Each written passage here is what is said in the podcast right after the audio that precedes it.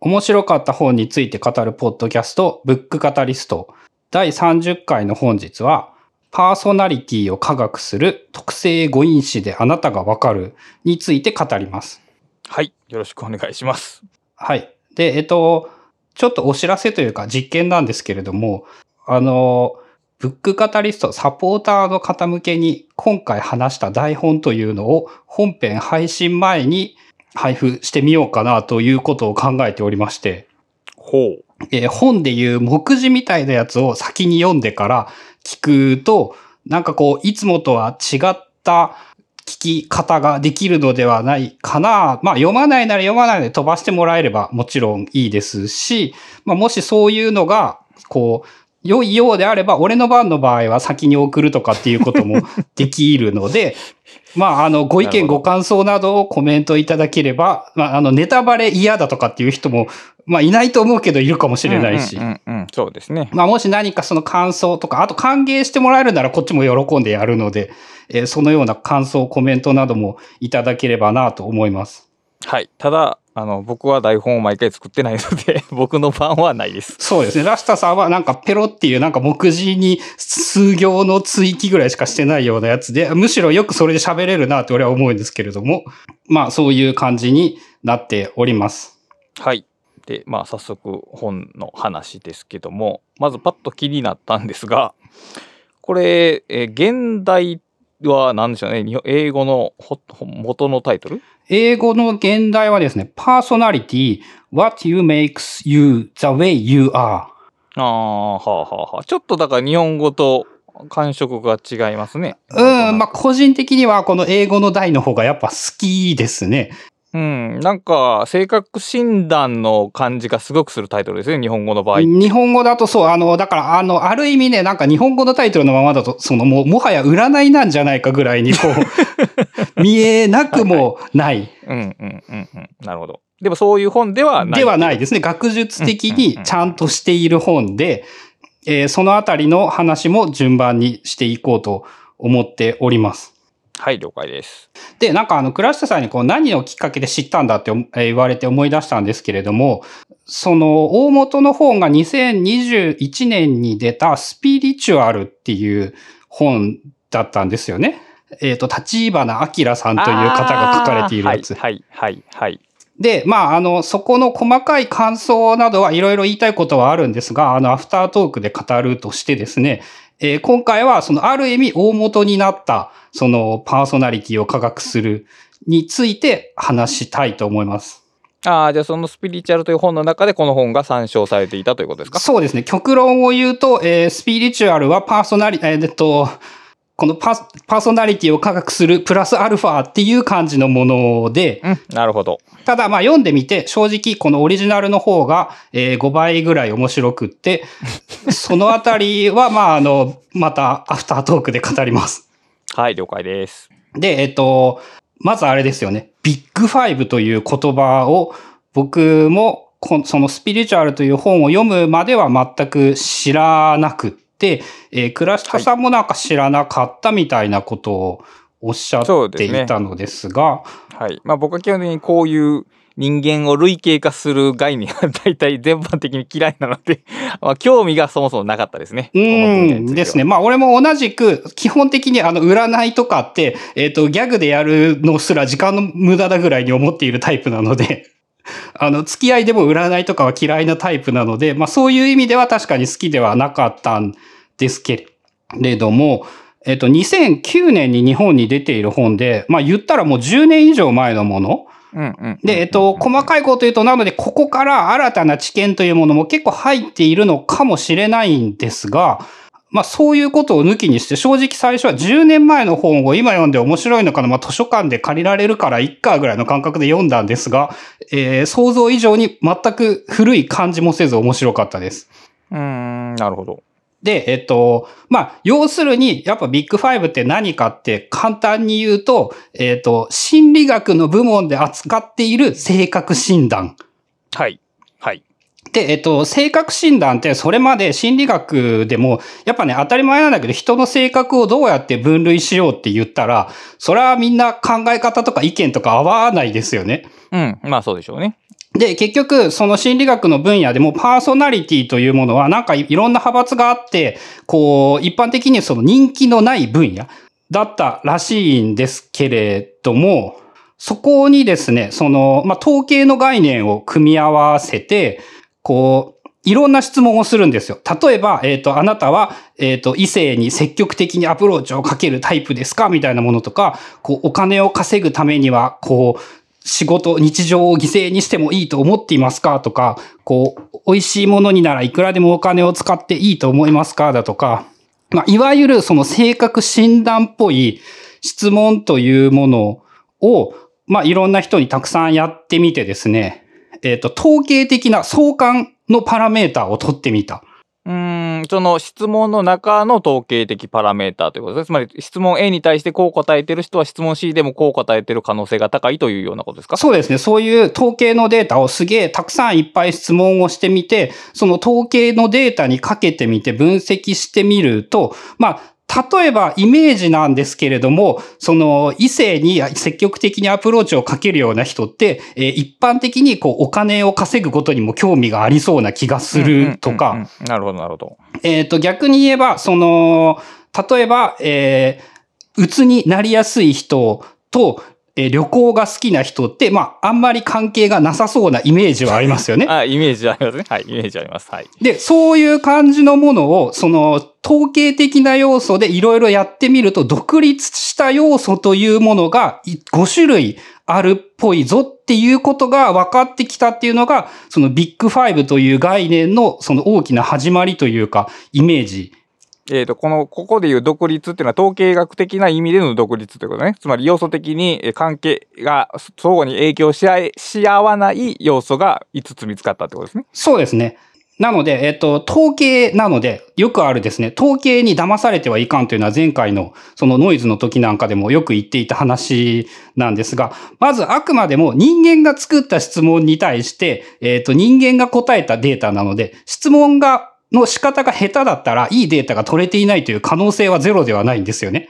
なので、あくまでも、その、まあ、げ現状で言えば、これでほとんど概ね間違いはないだろうぐらいまで、その、研究としては、十分なデータはあるっぽいのですが、まあ、あくまでもその現段階で最もどうやら正しそうだという言い方しかできないというのは、この学問分野における、まあその知っておかないといけないこと。うーん、ちょっと気になったんですけど、はい。例えば、えーこれはアンケート内だけの話ですよね。で、例えば、異性に積極的にアプローチするって書いて、ノーって答えてる人が、現実の行動で実はものすごく積極的に異性にアプローチしてる場合もあるじゃないですか。まあ、あり得ますよね。多分、そこは、そこも統計で誤差は丸められるんじゃないかなと思いますね。そういうところも含めて。なるほど。なるほどいやそういう細かいところが気になるんですけど、まあまあまあそうですね。統計を取れば多少、あの、分散は減るんで、ある程度傾向っていうのは出てきそうですね。なるほど。はい。わかりました。なので、まあ、あくまでも、その、まあ、その後、えっ、と、いろんな研究と、あの、脳科学の方が発展してきたことによって、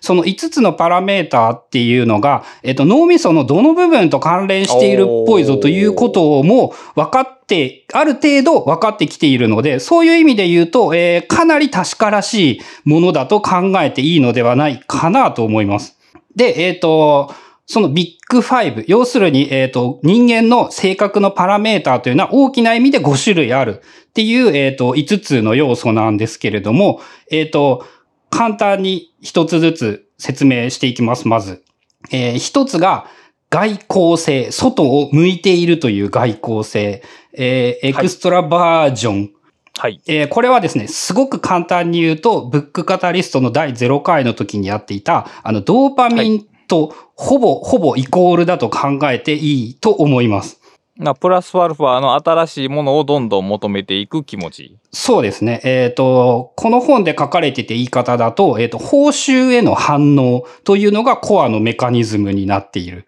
うんうんうんうんうんで、えっ、と、二つ目がですね、神経質傾向、神経症傾向、 neuroticism。はい。えーコアなメカニズムで言うと、その脅威への反応のしやすさ。ああ、まあ簡単に言うと怖がり、臆病ということですね。そうですね。えっ、と、扁桃体及び大脳辺縁系、もしくはセロトニンに関連する、えーパラメーターらしく、えー怖がりというのは、もちろんこれも裏を返せば、その、注意深いという意味でもあって、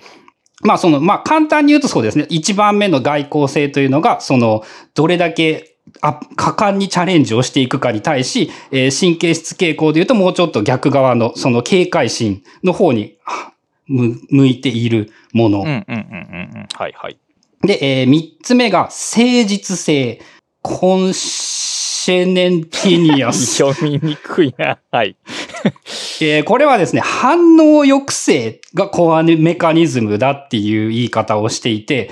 あの、前頭葉の働きですね、要するに。ああ、衝動を抑える気持ちそう、衝動を抑える気持ちが、その強いのか弱いのか。で、えっ、と、四つ目が、調和性、アグリーアブルネス。えー他人への配慮ができる。心の理解ができるだとか、共感ができるだとかっていう、まあ、人とうまくやっていく能力という言い方は、まあ、正しくはないんですけど、イメージとしてはそういう感じ。うーん、そうか。誠実性と調和性は別のカテゴリーなんですね。なるほど。そうです。あのーももうちょっと後でも詳しく話すんですけど、ギャンブルがやめられるかやめられないかは誠実性のそのパラメーターの強さ、つ弱さ。うんうん。で、対して調和性というのはあくまでその他人に優しくできるかどうかとか、そういう人の心、他人との関わり方がより強い要素ですかね。ああ、なるほどね。はいはい。わかりました。で、最後が、えー開放性、オープンです。ここはですね、えっ、と、後で詳しく言うんですが、ここがある意味ちょっと一番難しい、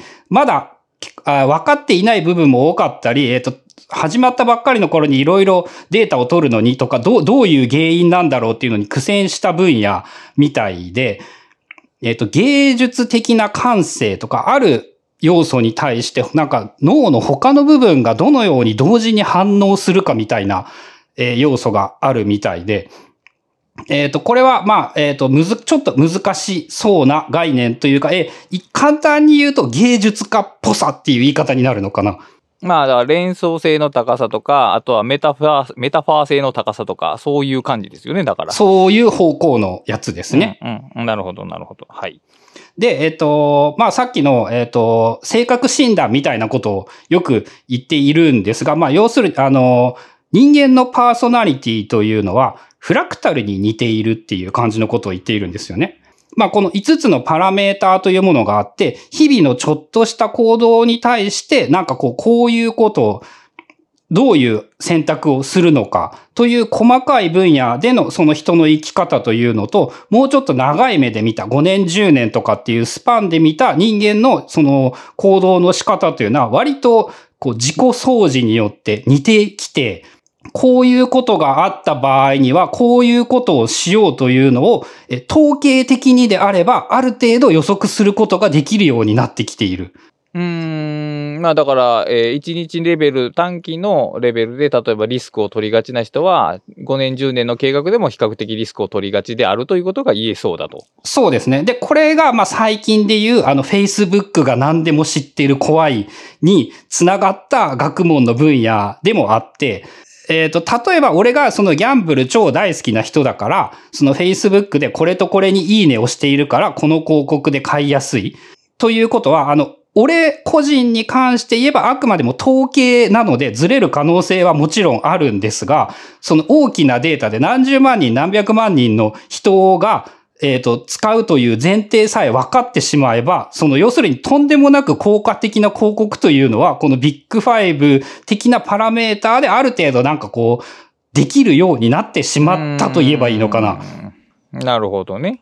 で、なんかあの、誤解しちゃいけないのはあくまでも統計なので、あなたは必ずこの選択をするではないんですよね。うんうん。はいはいはい。そこがちょっとなんか割と、なんて言うんだろう、誤解しやすそうなところなので気をつけないといけないんですけれども、その、だから Facebook がお前のことを全部知っているというのはある意味で正しいけれども、ある意味では全然違っていることではあるんだけれども、あの、十分なデータを与えてしまったら、もうあの、行動はかなりの精度で予測されるようになってしまっている。統計的にはね。統計的 つまりに。、えー科学物理の世界で言うと、例えばこう、室内の温度とかの変化は、えー、科学式計算できるけど、かといって、じゃあその、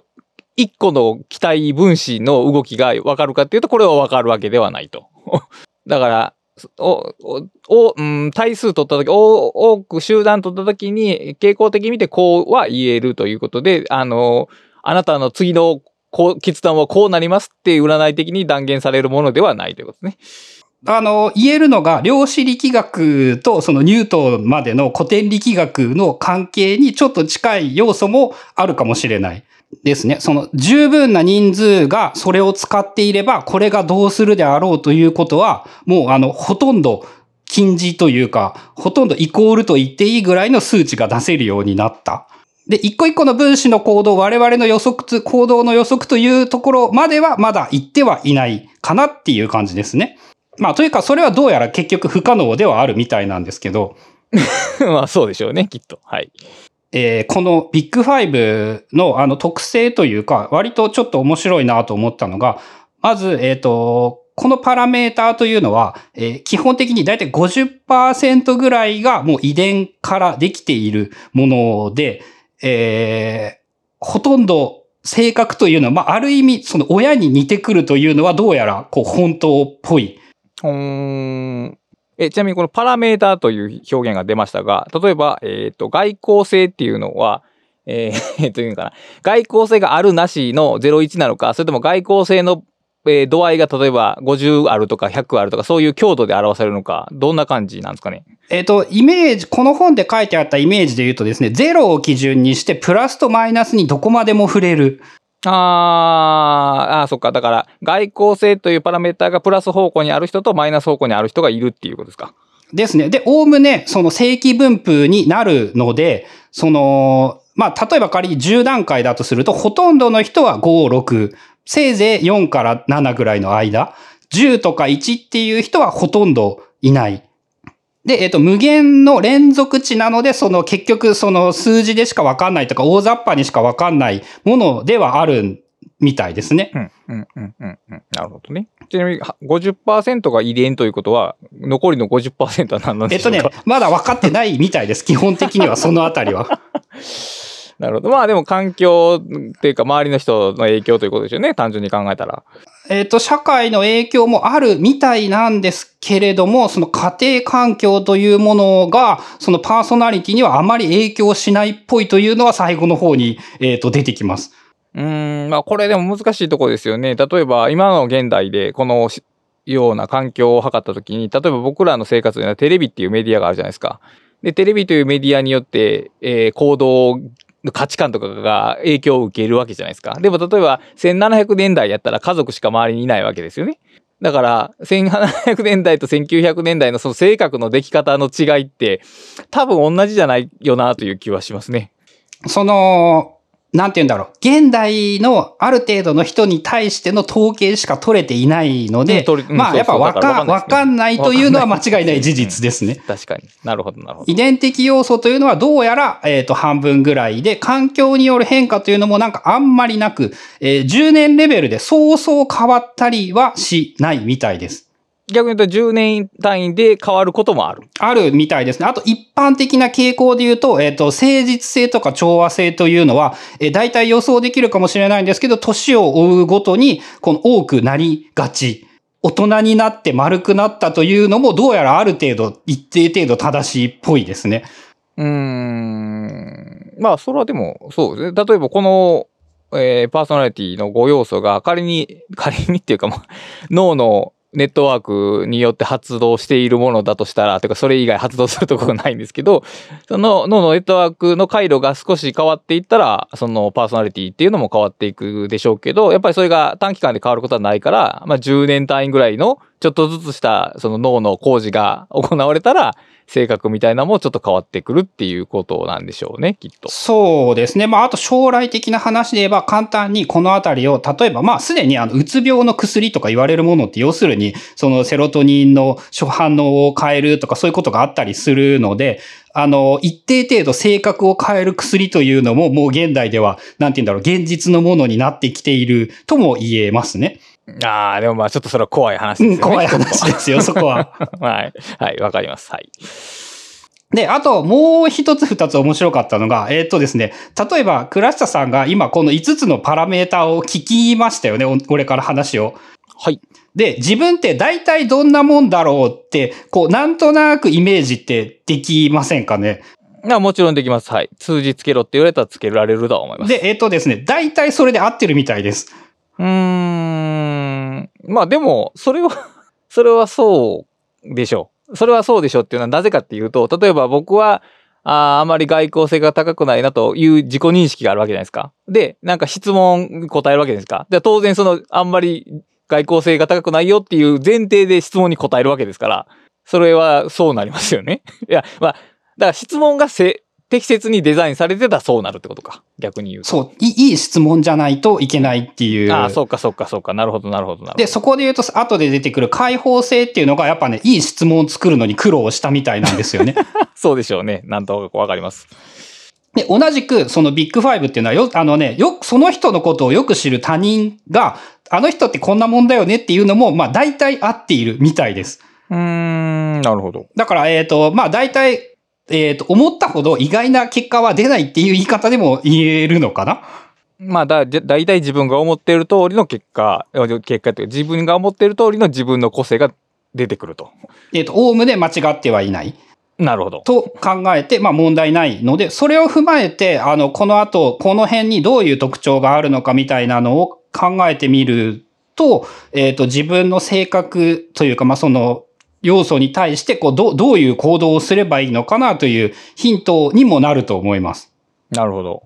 で、まあ、あの、この人間がなんで多様性があるのかっていう話も、えー一章ぐらい使って、ざ、長く、あの、要するに進化論の話で、えー負の頻度依存淘汰みたいな話なんかも出てきたんですが、まあ、そこら辺は置いといて、えっ、と、一個一個、五つの要素を、えっ、と、もうちょっと詳しく説明してみたいと思います。ああ、その前に、じゃあ逆に言うと、進化論的に性格の多様性が肯定されてるってことは、えーみんなが違ってそれでいいっていうことですよね。そうですね。みんなが違ってそれでいいでもあるし、えっ、と、みんなが同じでは生き残れなかった。いろんなタイプがいたから人類として生き残ることができた。じゃあ進化論的に多様性は肯定できるってことですね。うん、なるほど、なるほど。はい、わかりました。で、えっ、と、まあ、一つ目が、いわゆる外交性というやつ。で、えっ、と、外交性っていう言葉を聞くとですね、あの、はい。なんかパリピ陽キャみたいな言葉は、が、えー割と浮かびやすいのかもしれないんですが、えっ、と、厳密にそれと同じわけではなくって、ではない。ほう。例えば、その、シャイで他人とうまく話せないというのは、大体の場合、外交性が低いことが原因ではなくて、神経症傾向が高いことが、その、人と話すのが不得意になる場合というのが多いみたいなんですよね。ああ、他人との関係に不安があるから喋れないと。そう。えっ、と、なので、外交性というのは、そういう、そのパリピかどうかという要素ではなくっ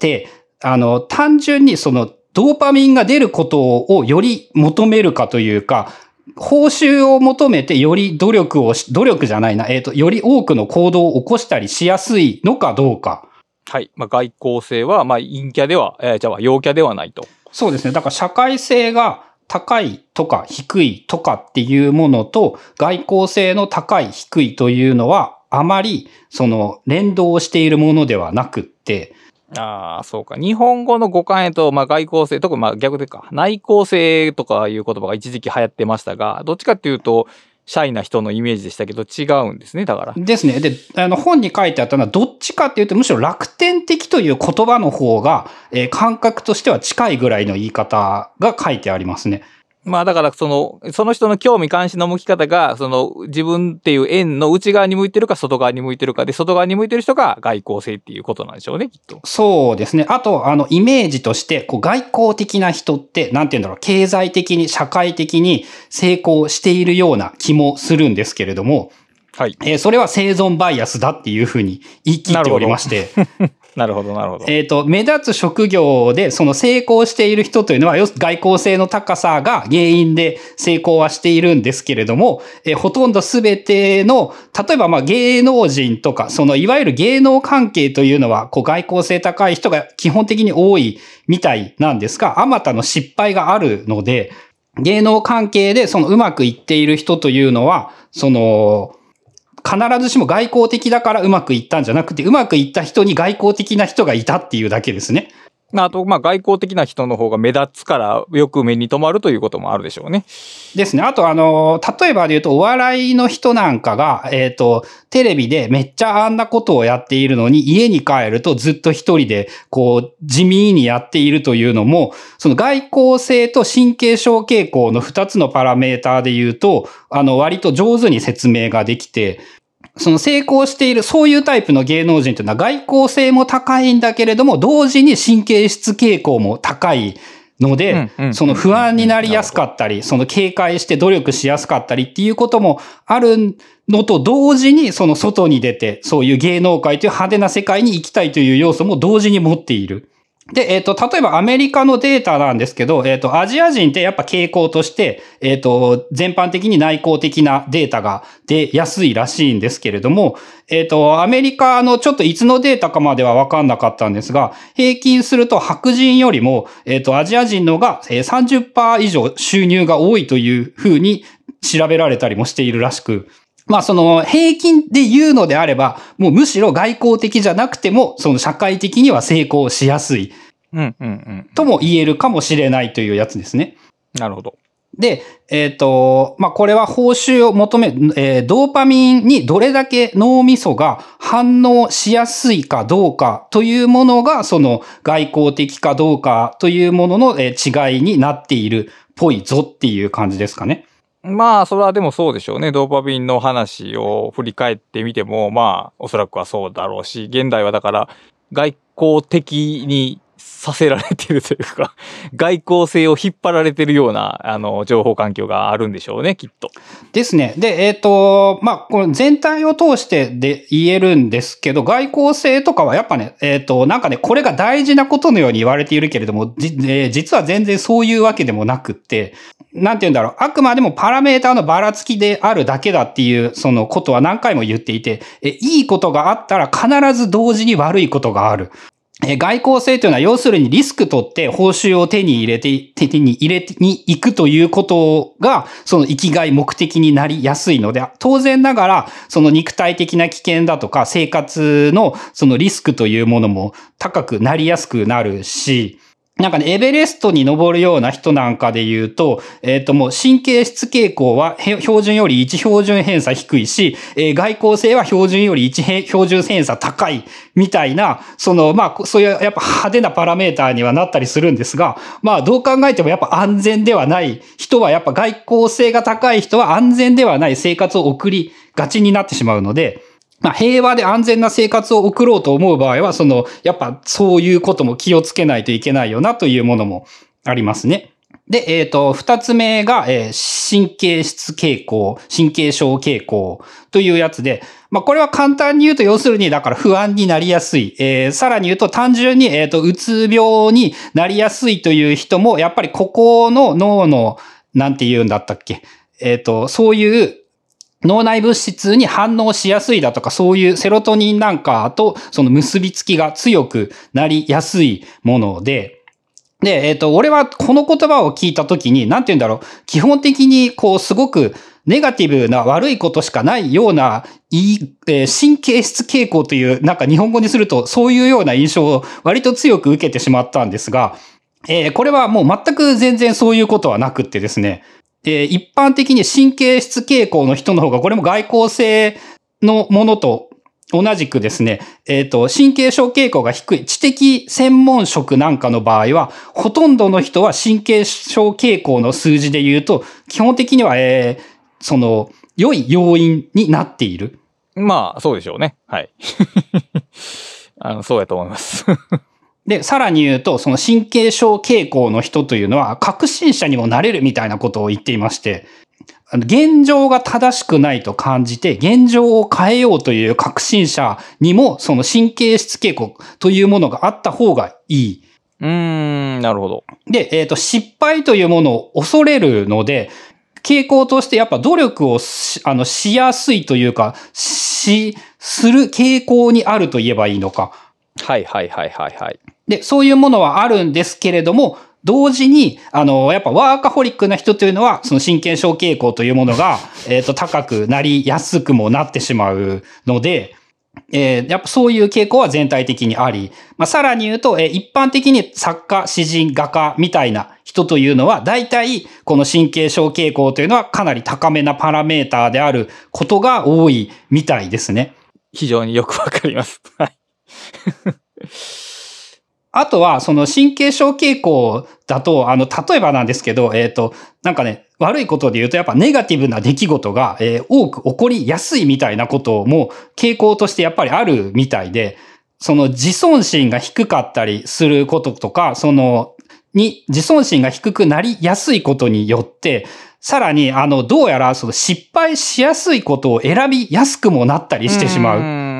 なるほど。だから、えっ、ー、と、気持ちが、ネガティブな気持ちがネガティブな事象を起き、引き起こすということも、あの、統計的なデータで言うと、やっぱりある程度多くなりやすいみたいで。引き寄せの法則ですね。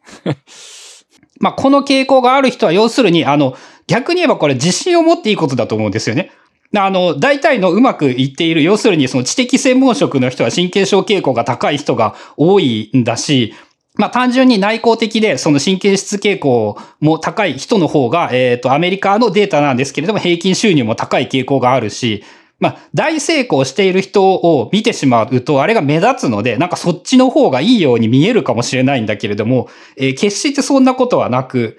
その、むしろそういう、えー、地味でっていう言い方をしたらいいのかな。地味で目立たない人の方が結構うまくいっている場合が多く、あとは自信さえ持てれば、そのネガティブなことというのも引き起こりにくくなるので、ますますその人生も幸福な方向に迎えるんではないのかなという、そのそういうマインドを持つことの大切さみたいなことも、この本の後半には出てきていて、そのパラメーターというのは簡単には変わらないことは確かなんだけれども、あの、結果に対してどう思うかということは、あの、コントロールできる。おので、その環境を変えるだとか、その考え方を変えるということで自分のパラメーターは基本的に受け入れた上で最善の選択をしましょうという最善ではないか。まあ、まあそういうニュアンスのことも書かれていて、そのあたりがやっぱこの本が一番素晴らしかったなと思えるところで。で、えっ、ー、と、外交性と神経質傾向に続き、えー、三つ目が誠実性。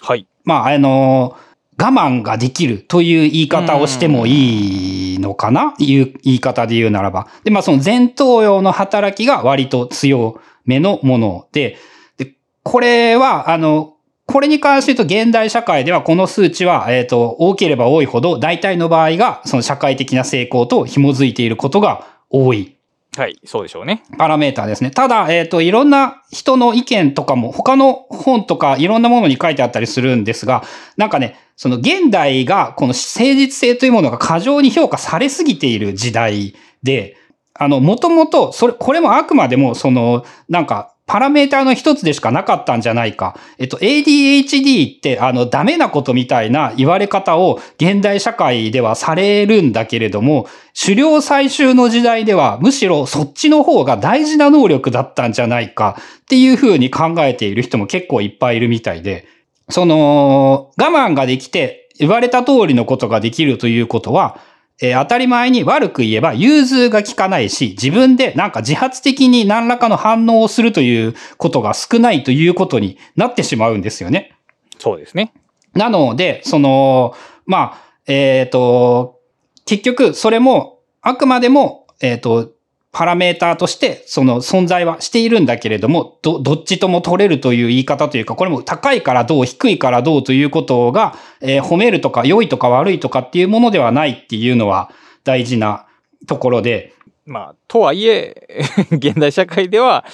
まあまあ、政治性というかですね自己コントロール性が高い方が、まあ社会の中で生きる上では、まあ、有利というかな、有効な部分は、まあ確かに多いでしょうね。でもそれは結局、逆に言うと社会が、社会のデザインが多分間違ってる？間違ってるっていうかい、いびつだっていうことなんですね、きっと。そう、その誠実性が高いものを評価する社会になってしまっていて、まあ、それが、そこに関してはちょっと変えようがないものではあるけれども、でも、あの、要するに、あの、融通が効かない人って単純に言えば、あの、えっ、と、面白くない人だという言い方もできるわけじゃないですか。まあそうですね、確かに。うん、なので、やっぱ、あくまでも捉え方で、まあ、現代社会はちょっと、ちょっとそこは、ここは低いとちょっと不利になりがちではあるんだけれども、そこも、あの、環境を変えるだとか、やり方を変えるだとか、まあ、あの、ADHD の人が、例えば、その、どういうことを、その、日常で工夫しているかみたいなこともいっぱい、そういう情報が共有されていたりするんですが、まあ、そういうことで、ある程度は対象もできるし、まあ、そのあたりは、えっ、と、考え方次第ではあるのかなというところは思います。うん、確かに。だから、極端なこと言うと、この政治性の数値がプラスの高い方にいる人と低い方にいる人では、えー、例えばセルフマネジメントというか、タスク管理のやり方そのものがもう違いますよね、きっと。違ってないと困りますよね。そうですね。そのね、仕事論的なところでも、そう、特にあれですね、神経症傾向、誠実性あたりは、えっ、と、最適なタスク管理への、その、やり方というのは大きく変わりそうで、あの、あれですね、そういう、なんて言うんだっけ、グラフみたいなのも作れるのかもしれないですね。こういうタイプの人はきっとこういう人が向いているとか。まあ、俺はそういうのあんま好きではないんですけど。えでもまあ、例えばその、言ったら、えーえー著名人で成功している人の外交的な性格とかと、まあ一般市民の外国的な性格っていうのが仮に違うとしたら、やっぱそのノウハウそのものが性格に適さないことは全然あるわけで、だから、あの、そのパーソナリティの差異っていうのを考えておくと、そのノウハウで苦しまないっていうか、そういう理解の仕方ができるんじゃないかなという気はしましたね、今。さらに言えば、多分ほとんどの、その、表に出ている人というのは一定以上きっと外交性は高い人なので、まあそうですね。外交性が低いむ人向けのデータというのは、その低い可能性は。高いですね。少ないというか。う んうん、確かに。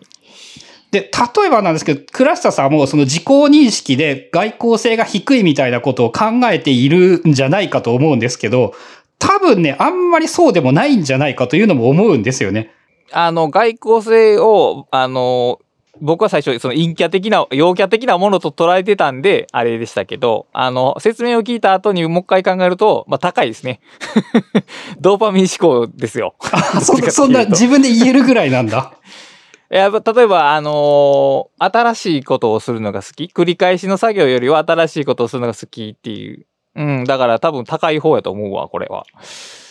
そう。って考えると逆に、だから、えっ、と、外交性が低い向け、低い人向けのノウハウみたいなものって、こう、やっぱ世の中に意外と少ないような感じがして、うん、確かにね。まあ、それをどうするか。さらに言うと、えー多分外交性が低い人はそういうものを求めにくいというのもまたあると思うんですけど、ああ。まあ多分印象ですけど、あの、タスクショートと呼ばれる手法は、わりかしこれ低い人向けじゃないかなっていう気はしますね。そうですね。多分そうだと思いますね。それは神経質傾向ではなくって外交性な気がする。うん。あれはけリピートタスクを重視するんで、そういう意味ではそっちに向いてるんかなっていう気がします。ですね。まあ、その、ちょっとそういう、そういった視点で自己管理とか、その、働き方なんかも考えてみると、ちょっと面白いかもしれないですね。で、えっ、と、外交性、神経質傾向、誠実性、えー四つ目が、えー調和性と呼ばれるもの。まあ、他人への配慮ができるかどうか、心の理論、共感の要素が多いのかどうか。なるほど。で、えっ、と、これはですね、なんて言うんだろう。要するにこれもできた方がいいんじゃないって思いがちなんですけれど、そうですね。例えばで言うと一般的にリーダーになる人というのは、えー調和性が低い傾向があるみたいです。うん。それはなんとなくイメージはつきます。しえっ、と、ルトガー・プレグマンの、えっ、と、本。はい。えー希望の、じゃあ、希望の歴史。そう、あれなんかでも出てきたと思うんですけど、共感という感情というのは、なんて言うんだろう。視野が狭くなりがちというのかな。うん、そうですね。一人に対して、その、どうしても重きを置きすぎてしまって、全体のメリットというものを、その考えにくくなってしまう。ので、まあ、チームのリーダーとして一般的に求められるものというのは、その他人がどう思うかなんてことを一人一人気,、えー気にしていたら、例えば、その5000人、社員5000人の会社の社長が5000人分に共感していては決断なんてできるわけがなくなってしまうし、で、さらに言うと、えー傾向的に、傾向で言うとですね、いわゆる博愛主義者みたいな人って、この調和性が低い人が多いみたいで、えーエピソードなんかもそのよく残ってたりするんですけど、あの、アインシュタインとか、ナイチンゲールとかって、そのなんか人類のためにみたいなのでめっちゃ頑張った人っていうイメージがありつつ、同時に、あの、私生活というのは結構破綻していて、家庭内では悲惨な、だ、誰も家族のことを全く試みず、好き放題やっている、あの、クソ野郎だったっていうような、あの、イベントというか、そういう逸話もいっぱい残っているみたいで、どっかの本で読んだんですけど、アインシュタインは、えー私は人類を愛せるが、隣人は愛せないみたいなことを言ってあって、具体的な人は好きじゃないけど、人類という抽象的な概念は大切やと思うっていうようなことを言っておられたっていう話を思い出しました。ああ、そうですね。俺が読んだ日本語訳だと、その人類はだあの大好きだが人間は大嫌いだみたいな、なんかそういう感じのことを言っていたかな？うんうんな感じ。そんな感じ。そうそうそうそう。そう、まあ、まんままさにその調和性が足りないがゆえの、その、社会ではうまくい、その場合は違うのか。だから調和性が低いことの方が、えっ、と、うまく、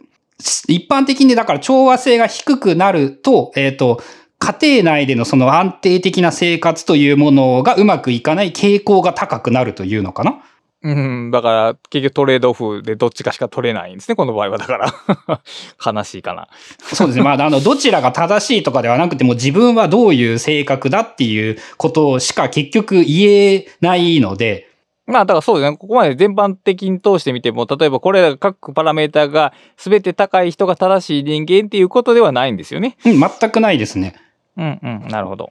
で、えっと、調和性に関しては、えっと、面白いのがですね、えっと、パラメーターで言うと、性別で違いがあるみたいです。ほう。あの、まあ、あくまでもこれも統計なので、個人での差というものは当然あるんですが、え傾向として女性の方が調和性は高い。でしょうね。うん。まあ、想像する通りなんですけどね。うんなるほどね。はい。その共感というものも女性の方が得意で、その、そういうパラメーターというのはもう性別の差はあるものだと。で、さらに言うとこれもあの、あらゆるパラメーターについて言えることなんですけど、もうその遺伝子レベルの話で、その差別うんぬんとかではなくって、例えばそういう外交性なんかの話にしても、えっ、と、一般的な、ど、えーモットーにも確か出てきたと思うんですけど、ドーパミンを受け入れやすい、その脳の神経の仕組みというやつ。そんなんとかも、えっと、人種による違いというものが、もうある程度、その統計的には人種で、えちょっと違うみたいですね。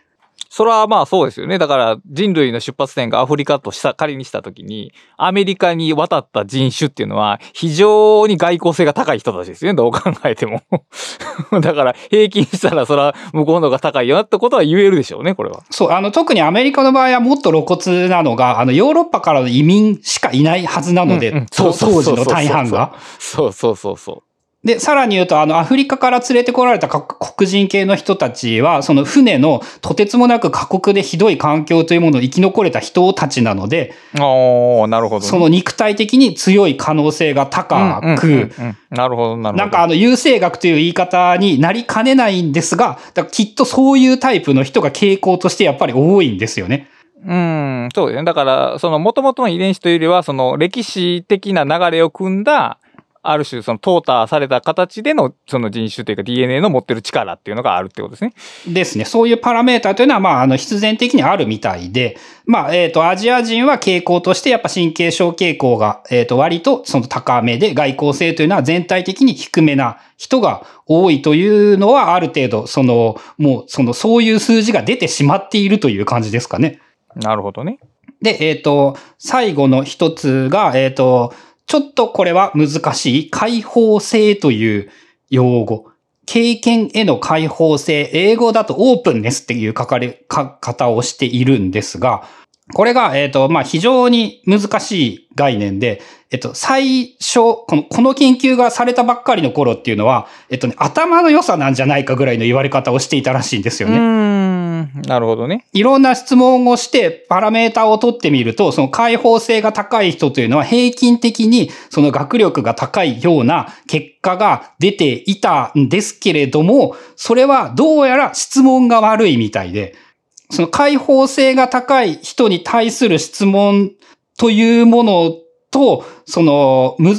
質問の仕方が下手だったせいで頭がいい人がその解放性が高いみたいな感じに考えられていたんですが、どうやらそうではないっぽい。で、えっと、脳の仕組み的な話で言うと、なんか、例えば、えっと、脳科学的に、こう、日本、人間が赤って言った場合に、赤色というものを認識するために、その脳みそのシナプスの何個かが反応して人間は赤だと反応していると思うんですよね。で、えっと、解放性が高い人というのはどうやらその時に同時に反応する脳のそのパーツの量が多い、数が多いというのかな。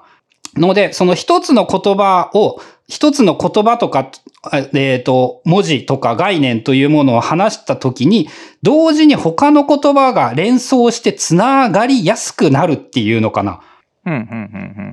で、あの、簡単に言うと、だからやっぱ人が思いつかないような思わぬことを思いつきやすい。ああ、はい。だから、あれですね。えっ、ー、と、すべてはノートから始まるという本では、発想は、あの、バグであると、関数のバグであるというようなことを書きましたが、通常の人が持ってないルートで何かを思いついてしまう人たちは、開放性が高いと。高い、そうですね、傾向があるらしい。うん、なるほど。まあ、要するに、えっ、ー、と、芸術家とかも、大体想像できる通り、芸術家な人たちというのは、ほ、ほぼ、間違いなく、この開放性というパラメーターが、高い人というのが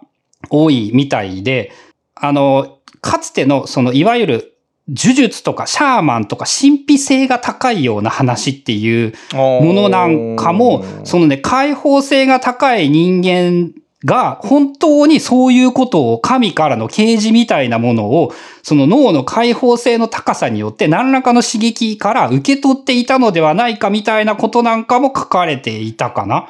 おなるほどね。で、あの、ドラッグとか、あの、いわゆる麻薬みたいなものは、その、このあたりを、その、解放するというのかな。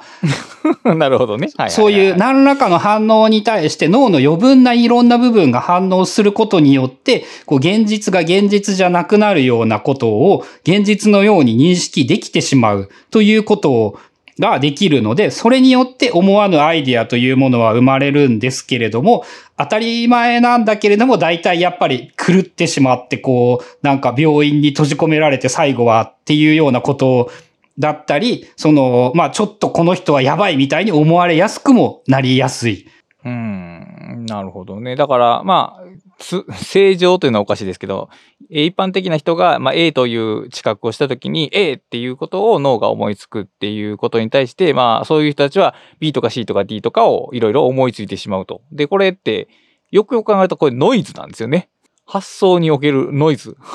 だから芸術性はやっぱノイズと関係しているんでしょうね。シグナルだけでは芸術にはならないっていう。うん。で、多分これも個人差があるし、えっ、ー、と、まあ、圧倒的に少ない人でもゼロではないはずなので、何らかの概念に対して赤という言葉で何をイメージしますかって言った場合に、その人によってやっぱ違うと思うんですよね。なのでこれも高い低いでどうのこうのっていうものではないと思うんですけど、あの、共感覚っていう言葉があるじゃないですか。はい。色とか音が結びついちゃうやつですね。そう。それとかはまさにこの開放性の高さなんだろうなっていうのをこの本に書いてあったわけではないんですが、すごくあの納得ができた感じがして、何らかの音が聞こえた時に、そのどの音だとなんか黄色っぽい感じがするとか、なんかその黄色を見た時に音が聞こえるとか、いろんな感覚っていうのを、えー、持っている人というのがいるということを、大学生の時に初めて聞いて驚いたんですが、それもこの開放性という言葉で説明するとすごく伝わりやすいというか、もうまんまそれ、そのことやんと思って。うんうん。そうですね。その音から受ける感覚と色から受ける感覚というものが繋がっているので、まあその新しい発想というか刺激、何らかのアイディアというものは生み出しやすい。で、これは、あの、ただの仮説だったんですけれども、これは別の本の仮説だったかな。あの、そういうタイプの人って、えっ、と、大体いつの時代でも割と持っててたりもするので、え遺伝的にですね、そういう人間というものも、あの、一定以上きっと存在しているだろうし、あの意外と社会的な世界になってくれば来るほど、そういう人たちが生き残りやすくなってきているんじゃないかみたいな予想もあったりしました。ほう、なるほどね。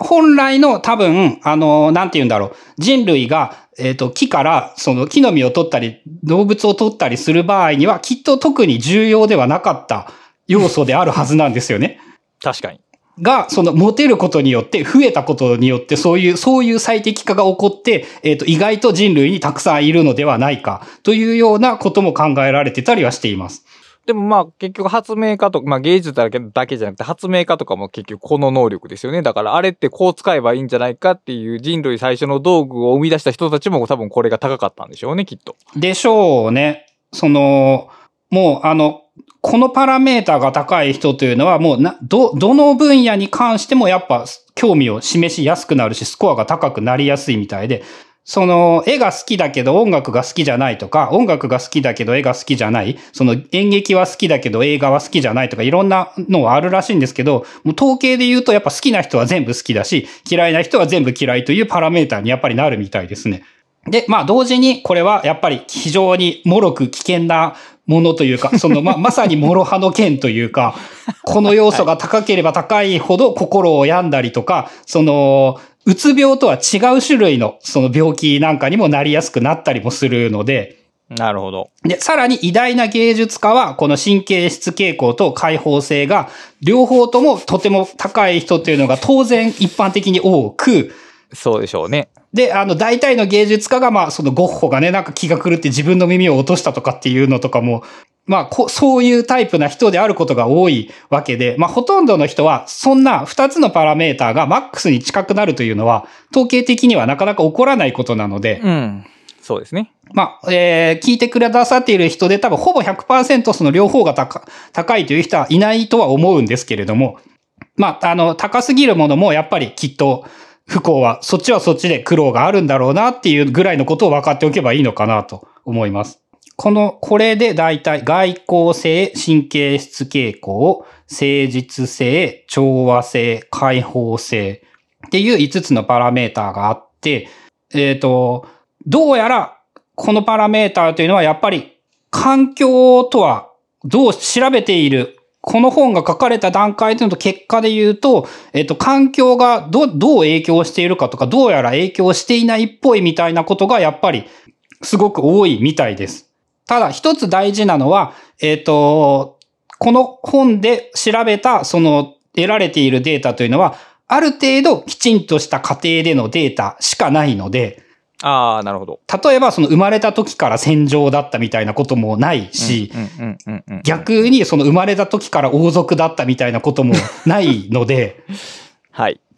まあ、あの、わからないことは多いんですけれども、えっ、と、まあ、普通と考えられるような環境に育っていれば、どうやらそれがパーソナリティを変えるということとは関係がないっぽい。で、これは、なんて言うんだろう、えっ、と、いろんなね、その自分に悩んでいる人とかの救いになる要素だと思っていて、なんかその親のトラウマがどうのこうので家庭環境が悪かったせいで俺はこんな性格に育ってしまったんだ、みたいなことというのは、えー、十中八九どころかそれ以上の確率で関係ないし、なんか育て方が悪かったせいで子供がぐれてしまったみたいなことも、えー、十中八九きっと関係がないはずなので、うん。だから、関係がないけど、でもなん、なんでそうなったかはわからない。ある種たまたまみたいな。そう、だから、えっ、と、まあ、これは気の持ち方と捉えようだと思うんですが、あの、ど、どんな環境だろうがもうそうだったから、あの、俺が悪いわけじゃないから、もう最善を尽くすしかないんですよねっていう、悩んでもしょうがないし、悩んでももちろん解決はしないし、あの、悪かったんじゃないと思えれば、その救いにはなるのじゃないかなと思っていて。で、えっ、と、まあ、あとは、その、このビッグファイブというものが、やっぱり言い方として、なんて言うんだろう。そんな言い方をしたら、あの、世の中に同じ人間がいっぱいいるってことなんじゃないかみたいな言い方を考えたりもするとは思うんですけど、まあやっぱちゃんと同時に成り立つみたいで、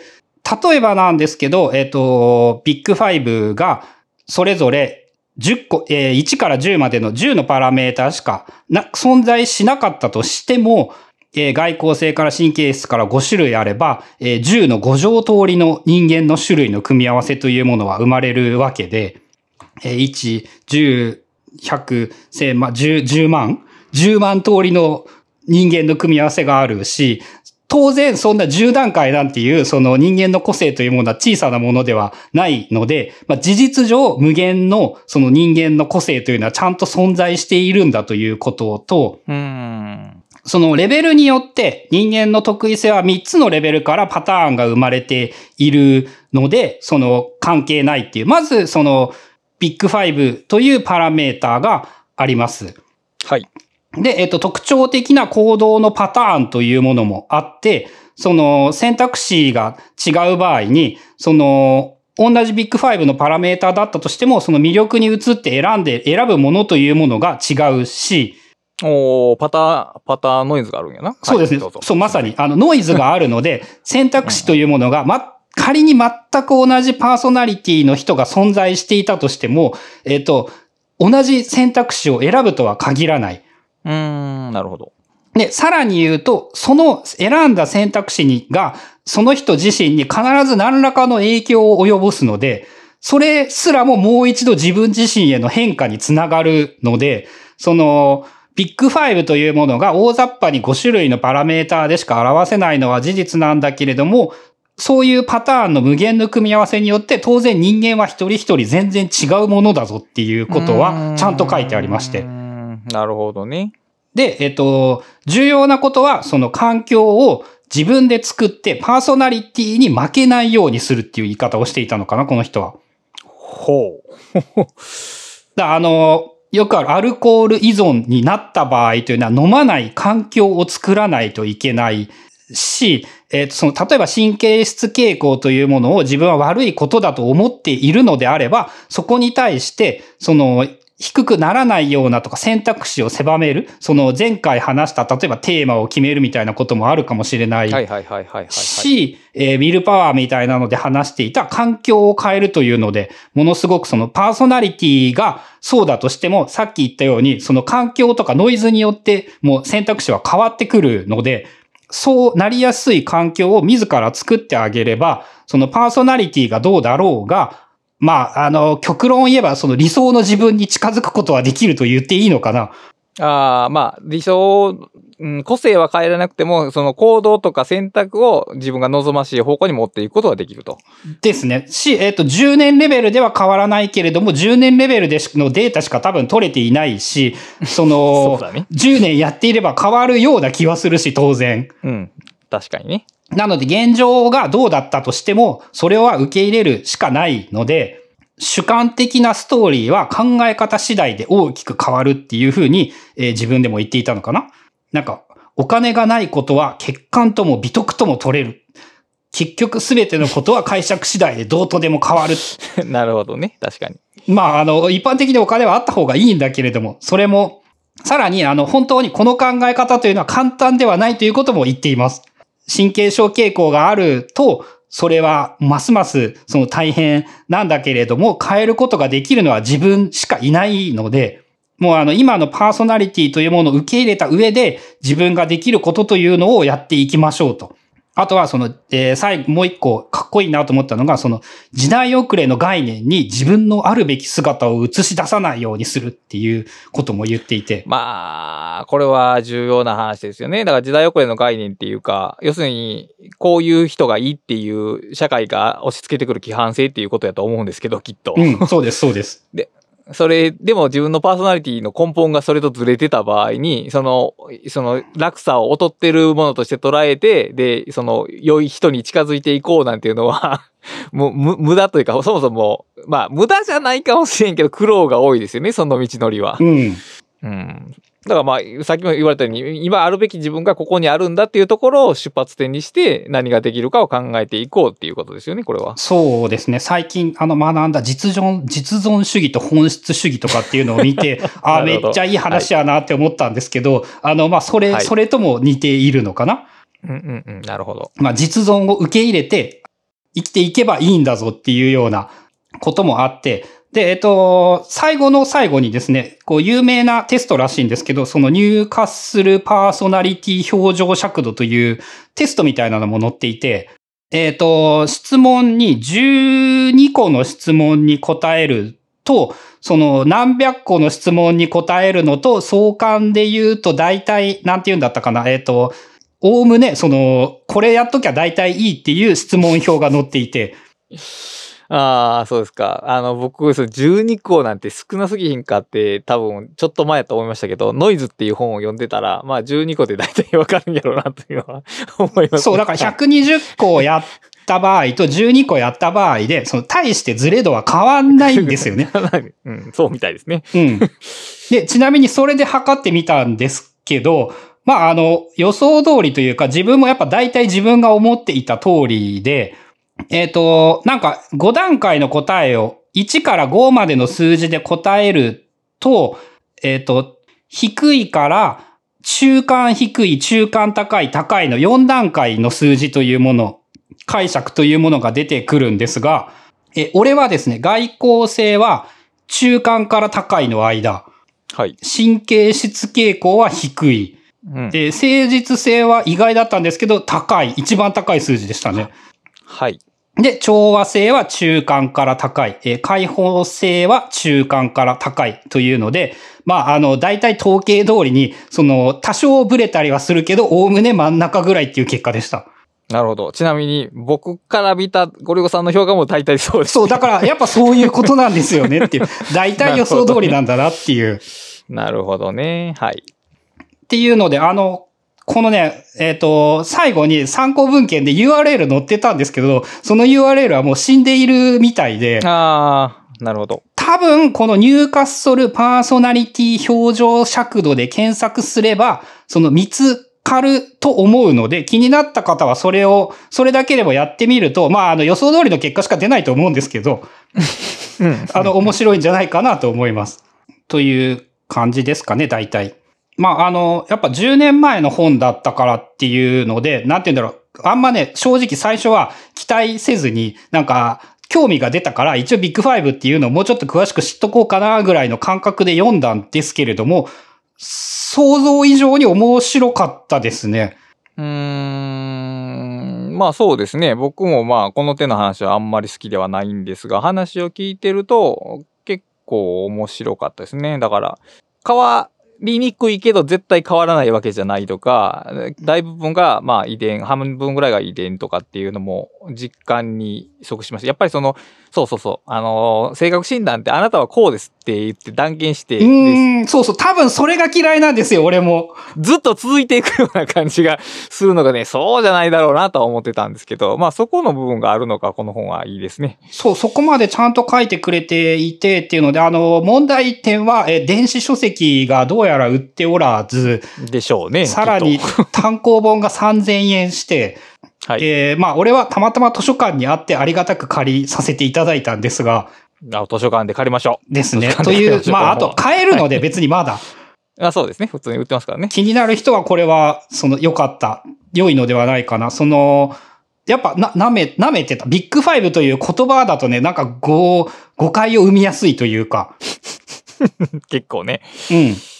っていうものだったんですが、全然そういうことがないんだぞっていうのがちょっとでも伝わったら幸いです。はい。ということで、えー今回はこれで終わりたいと思います。えー感想や質問などがあれば、ハッシュタグ、カタカナで、ブックカタリストをつけてツツイッターでつぶやいていただけると、えーゴリゴとクラスターが確認して紹介しますので、感想などもお待ちしております。あと、この後、アフタートークだとかですね、えー読書会なども、えーサポーターの方向けに配信しておりまして、えーそのあたりももし、えーご支援いただければ、ご加入、ご検討いただけると幸いです。えー詳しいことは概要欄などに一緒に書いておくので、そちらもよろしかったらご覧ください。それでは今回もお聞きいただきありがとうございました。